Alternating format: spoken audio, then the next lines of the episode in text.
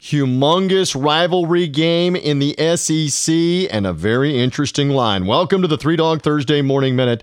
I'm TJ Reeves. Florida and Georgia renew their long-standing rivalry, and it's the Bulldogs favored by six and a half points over the Gators, although Florida has certainly looked good as of late, including an impressive win before their bye against South Carolina. That would be the same South Carolina team that upset the Georgia Bulldogs at Georgia in overtime.